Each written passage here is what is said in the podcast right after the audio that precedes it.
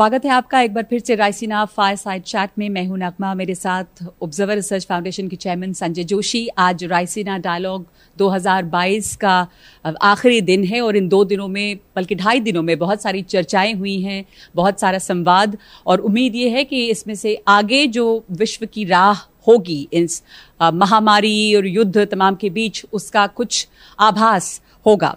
तो अब आज जो अहम चर्चा हुई है, सबसे पहले संजय जी, मैं आपसे इस बात की शुरुआत करना चाहती हूँ कि कल भी बहुत सारी अहम बातचीत हुई थी, आज भी बहुत सारे अहम सेशंस थे। उसमें काफ़ी बातचीत हुई है पर्यावरण पे क्लाइमेट पे कॉप ट्वेंटी सेवन के लिए भारत की तैयारी टेक्नोलॉजी की बहुत सारी बात हुई है कि टेक्नोलॉजी कैसे जोड़ने के लिए एक तरह से खड़ी हुई थी। लेकिन पिछले दिनों ये दिखा खास करके युद्ध के टकराव के दौरान, कि टेक्नोलॉजी और विभाजित कर रही है। टेक्नोलॉजी का गलत इस्तेमाल हो रहा है। तो क्या बड़ी चर्चाएँ निकल के आई हैं आज? जो प्रमुख चर्चाएँ आज नगमा जी हुई हैं उनमें मुख्यतः एक तो जैसा आपने खुद ही कहा जो जियो है एक तरफ़ टेक्नोलॉजी का दूसरी तरफ़ जियो ऑफ़ क्लाइमेट चेंज का हम्म। और इनके अंतर्गत जो जो विवाद चल रहे हैं सारे चाहे यूक्रेन में विवाद हो चाहे अफ़गानिस्तान की स्थिति हो इन सबको लेकर के क्या स्थिति उभरती है लोग कैसे जो अलायंसेस बन रही हैं या टूट रही हैं वो किस तरफ़ जाएँगी क्या भविष्य है इस बारे में चर्चा हुई। आ, तो सबसे पहले आपने मुझसे पूछा टेक्नोलॉजी के क्षेत्र में। आ, जो सबसे बड़ी चिंता दर्शाई गई मेरे ख्याल से वो ये थी कि टेक्नोलॉजी का जो एक पूरा जो जो जो दुनिया है उसमें विभाजन हो रहा है। और यह विभाजन की चिंता सबको है। और ये बात भारत ने नहीं उठाई, किसी और ने उठाई जापानियों की तरफ़ से उठाई गई कि जो ये एक चाइना टेक और यूएस टेक का विवाद शुरू हो रहा है स्टैंडर्ड्स के बारे में जो लड़ाई शुरू हो रही है, और एक तरीके से पूरा जो एक टेक्नोस्फियर है, जो अब तक जो जो एक कारण था दुनिया भर में इनोवेशन का जिसकी वजह से ये पूरी सारी दुनिया भर की सप्लाई चेन्स बनी थी, उनमें विभाजन हो करके कहीं ऐसे ना हो कि जो ईस्ट वेस्ट की लड़ाई, जो कोल्ड वॉर यूक्रेन में शुरू हुआ है, उससे इसको और बल मिले और ये पूरी दुनिया दो खेमों में विभाजित होकर के एक बाइपोलर वर्ल्ड फिर से बना दे। और टेक्नोलॉजी का बाइपोलर वर्ल्ड कैसे चलेगा? क्योंकि टेक्नोलॉजी तो सबको जोड़ते आ रही है। पूरी दुनिया को उसने एक किया हुआ था, जब उसमें ही विभाजन हो जाए स्टैंडर्ड्स बराबर नहीं रहे। तो ये चर्चा बड़ी इंटरेस्टिंग रही और इसमें एक प्रस्ताव जो आया, वो ये प्रस्ताव था कि एक तरफ़ तो ठीक है चाइना टेक की बात हो रही है। चाइना टेक क्या है? चाइना टेक है कि टेक्नोलॉजी का इस्तेमाल लोगों के विरुद्ध कैसे किया जाए? उन पर निगरानी रखने के लिए, उनकी जीवन शैली कंट्रोल करने के लिए, वो क्या कर रहे हैं उस पर निगाह रखने के लिए। तो एक अथॉरिटेरियन सिस्टम के अंदर एक टेक्नोलॉजी का निर्माण होता है। दूसरी तरफ़ है अमेरिका, जो वास्तव में डेमोक्रेसी है, लेकिन वहाँ पर जो टेक्नोलॉजी है, उस पर जो नियंत्रण है, वो वास्तव में कुछ बड़ी बड़ी टेक्नोलॉजी कंपनीज़ का हो गया है।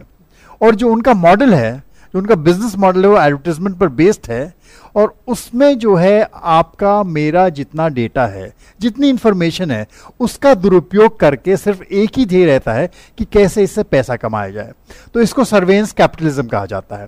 कि निगरानी आपकी हो रही है। सरकार नहीं कर रही है, लेकिन साबुन बेचने वाली कंपनी कर रही है ट्रैवल एजेंट्स कर रहे हैं। और ये सब डेटा बेच बेच करके एक आपको सिर्फ़ एक एडवर्टाइजिंग का टारगेट बनाया गया है कि कैसे आपको एडवर्टाइजमेंट दिखा दिखा दिखा करके पैसा वसूला जाए। तो ये जो तो दो प्रकार की दुनियाएँ हैं, इन दोनों के अलावा भी क्या कोई दुनिया हो सकती है?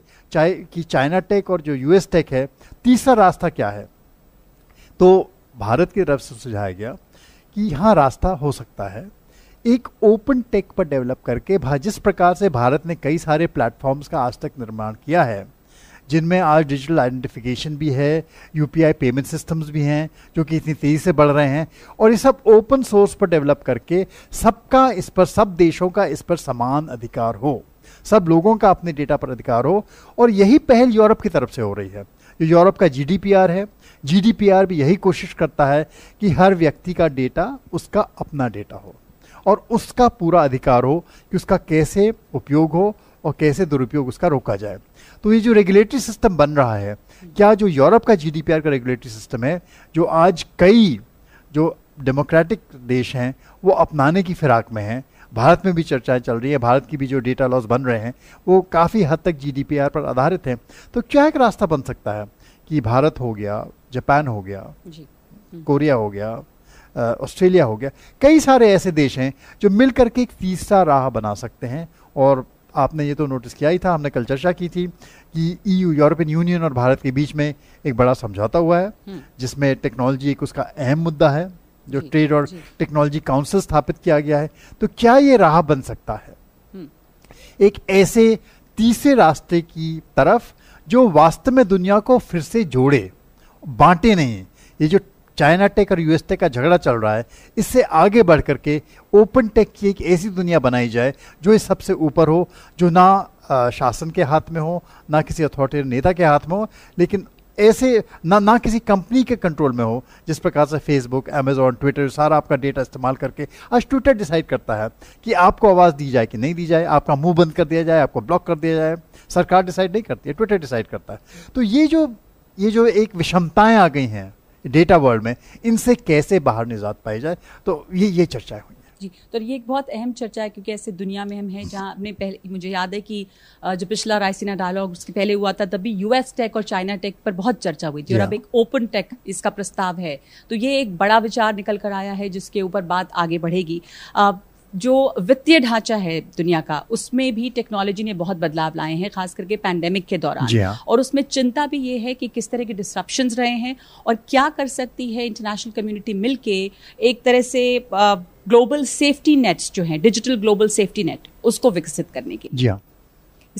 तो देखिए जहाँ तक ग्लोबल सेफ्टी नेट्स का सवाल है चाहे वो हेल्थ के हिसाब से हैं सिर्फ़ सिर्फ़ प्रश्न जो चर्चा हुई है वही लौट करके आता है। हम्म।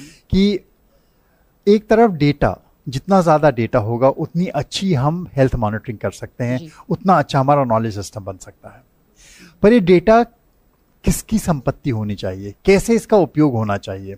तो इसमें भी विवाद है। क्या कंपनीज़ अपना डेटा शेयर करेंगी? वास्तव में कंपनीज़ अपना डेटा शेयर करने को तैयार नहीं होती हैं क्योंकि उसमें उन्होंने वैल्यू ऐड किया है।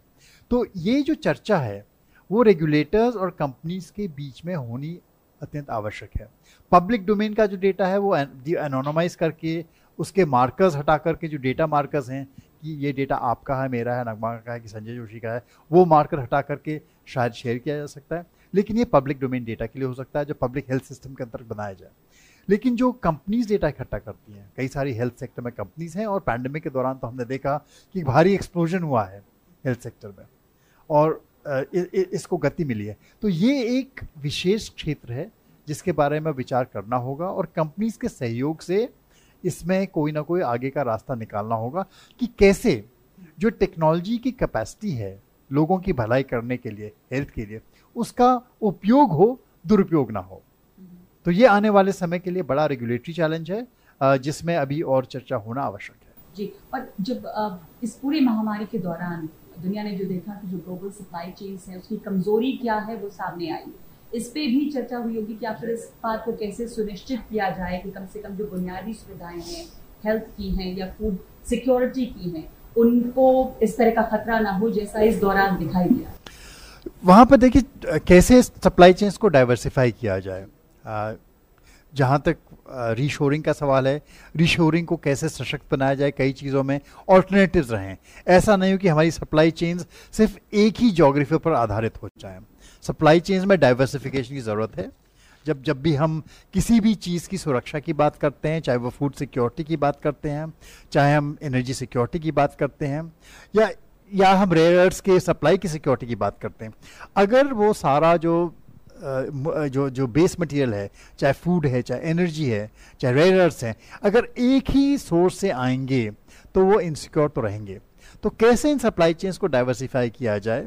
और ऐसी स्थिति ना बने, जैसा कि हमने पैंडमिक के दौरान देखा, कि सब चीज़ें, गंगा सब एक ही उसका स्रोत रहे, और अगर वहाँ से स्रोत बंद हो जाए तो लोगों को पानी पीने तक को ना मिले। तो ऐसा नहीं होना चाहिए। पानी के विपुल स्रोत होने चाहिए, बहुत सारे स्रोत होने चाहिए, खाने के बहुत स्रोत होने चाहिए। तो आज भी देखिए हम क्या देख रहे हैं। एक सैंक्शन हमने रूस पर लगाए, यूक्रेन पर लगाए तो तुरंत फर्टिलाइज़र पर समस्या आ गई। एनर्जी प्राइसेस पर समस्या आ गई। तो डाइवर्सिफिकेशन बहुत ज़रूरी ज़रूरी है हर सप्लाई चेन का। और ये डिस्ट्रप्शन किसी भी वजह से हो सकता है। युद्ध की वजह से हो सकता है। आज हम देख रहे हैं सैंक्शन की वजह से हो रहा है। या फिर पैंडमिक आ सकता है। तो इन सप्लाई चेन्स को कैसे डाइवर्सिफाई किया जाए? उसके बारे में चर्चा एक बहुत अहम मुद्दा थी। सैंक्शंस की आपने बात की। प्रतिबंधों पे भी चर्चा हुई है क्योंकि प्रतिबंध बहुत इस्तेमाल किए जा रहे हैं। यूक्रेन uh, और रूस या रूस और पश्चिम का जो टकराव है उस दौरान इसको एक हथियार बनाया गया है बल्कि टेक्नोलॉजी हथियार बन रही है। तमाम ही चीज़ों का वेपनाइजेशन जो है वो हो रहा है। तो इन प्रतिबंधों को लेकर क्या पश्चिम की तरफ़ से या इंटरनेशनल कम्युनिटी की तरफ़ से क्या सुझाव हैं? देखिए अगर जो, जो जो बात चर्चा होकर के आई बार बार यही आई कि अगर हम रूल्स बेस्ड इंटरनेशनल ऑर्डर की बात करते हैं हम्म। तो जो ये नए वेपन्स हम लोग बनाते बनाते आ रहे हैं चाहे वो सैंक्शंस का वेपन है देखिए सैंक्शंस का वेपन एक ऐसा अस्त्र है, जो कि उसके अनइंटेंडेड कॉन्सिक्वेंसेस बहुत ज़्यादा होते हैं। आप लगाइए, कहीं लगता कहीं और है। जो चला रहा है, उसको पहले लग जाता है कई बार। और जिन, जिनका उस कॉन्फ्लिक्ट से कोई मतलब ही नहीं है, आप सैंक्शंस लगा रहे हैं रूस पर। उसका असर हो रहा है ब्राज़ील पर, अफ्रीका पर। लोगों को खाना नहीं मिल रहा है, कीमतें बहुत महँगी हो रही हैं। तो ये जो उसके कॉन्सिक्वेंसेस हैं, जो परिणाम हैं उन जो जो मासूम लोग इसमें फंस रहे हैं, सिर्फ़ यूक्रेन के लोग नहीं फंस रहे हैं, कई अन्य लोग, देशों के मासूम लोग इसमें फंस रहे हैं, जिनका इस युद्ध से लेना देना ही नहीं है। और कई अगर सही मायने में देखिए तो रूस की विशाल जनता, उनका भी इसे कोई लेना देना नहीं है। सबसे ज़्यादा असर उन पर होता है, पुतिन पे हो या ना हो, या पुतिन के जनरल्स पर हो या ना हो पुतिन की सिक्योरिटी सर्विस पर हो या ना हो, लेकिन मासूम रूसी पर इसका असर ज़रूर होता है।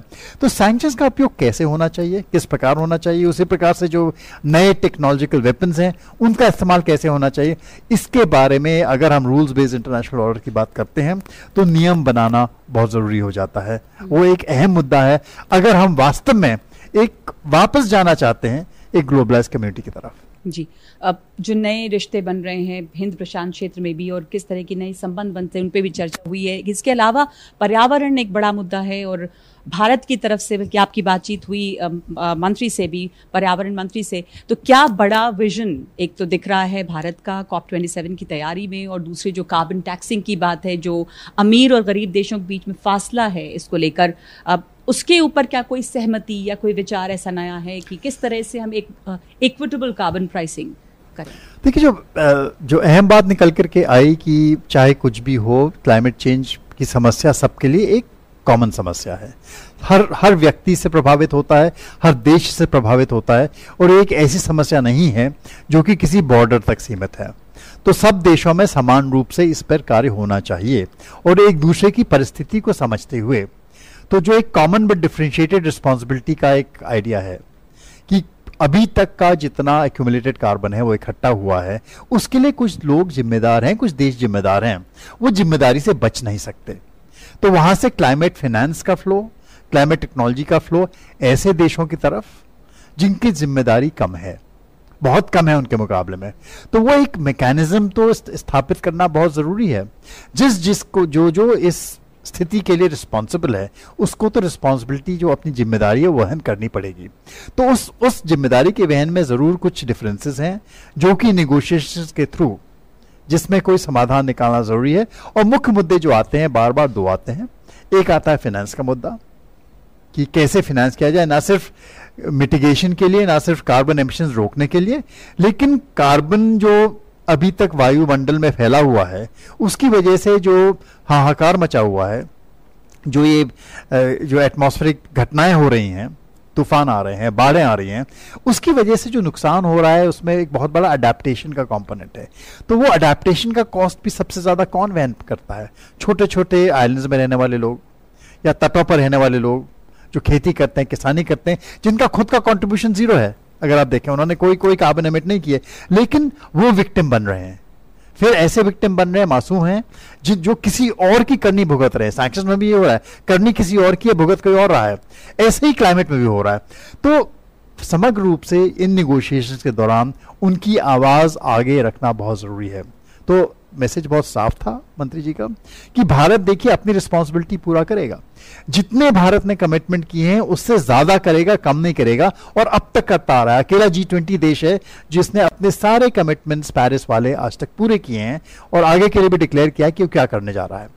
तो भारत रिस्पॉन्सिबल है, एक रिस्पॉन्सिबल देश है, और डेवलप नेशंस की जो आवाज़ है, जो उनकी ज़रूरतें हैं, उनके मद्देनज़र कैसे क्लाइमेट चेंज के लिए काम किया जाए उसमें भारत काम करने को सबके साथ तैयार है तत्पर है और सबसे आगे है। हम्म, जी। और आखिर में इस रायसीना डायलॉग 2022 का एक तरह से समापन हुआ। अब उसमें एक बात जो भारत की यूनिक स्थिति है दुनिया भर में भारत की ज़रूरत भारत की अहमियत जो बनी हुई है इस पर भी एक पैनल है जिसपे काफ़ी दिलचस्प चर्चा हुई है।